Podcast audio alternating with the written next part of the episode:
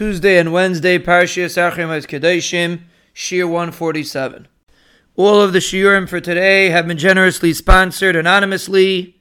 The schus of Limud Torah and chizuk of thousands and thousands of listeners throughout the globe from all of the shiurim should Be'ez Hashem bring bracha and hatzlacha, beruchnius gashmius to the anonymous sponsor and to their family. Lo'erich yam tovim, amen.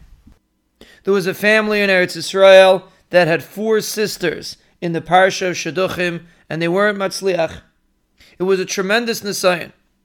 And the parents tried their best to work on their bitachon, try to daven, but it seemed as if they weren't finding any shidduchim.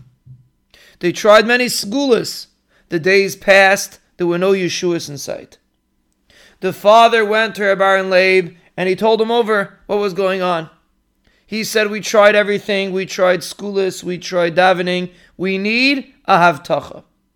I want a guarantee from the Rosh Hayeshiva that my daughters will get married. Rav Steinman looked at the father and he told him as follows Tell your daughters to be mevater, to nullify their desires, to overlook something that is really rightfully theirs. They should do it at least once a day. The father thanked Rav Steinman. He went home and he told his daughters what Rav Steinman had said. The four girls made charts, they hung it on the refrigerator, and every day they would write down Vatronus.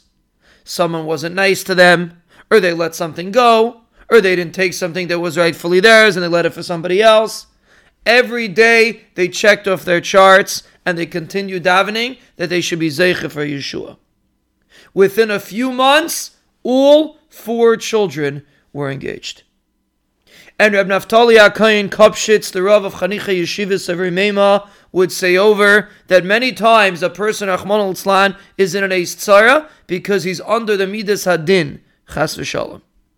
But when a person is Mevater, when a person gives up something that's rightfully his, whether it's comfort, whether it's honor, whether it's money, whatever it is, but he's overstepping something that's rightfully his.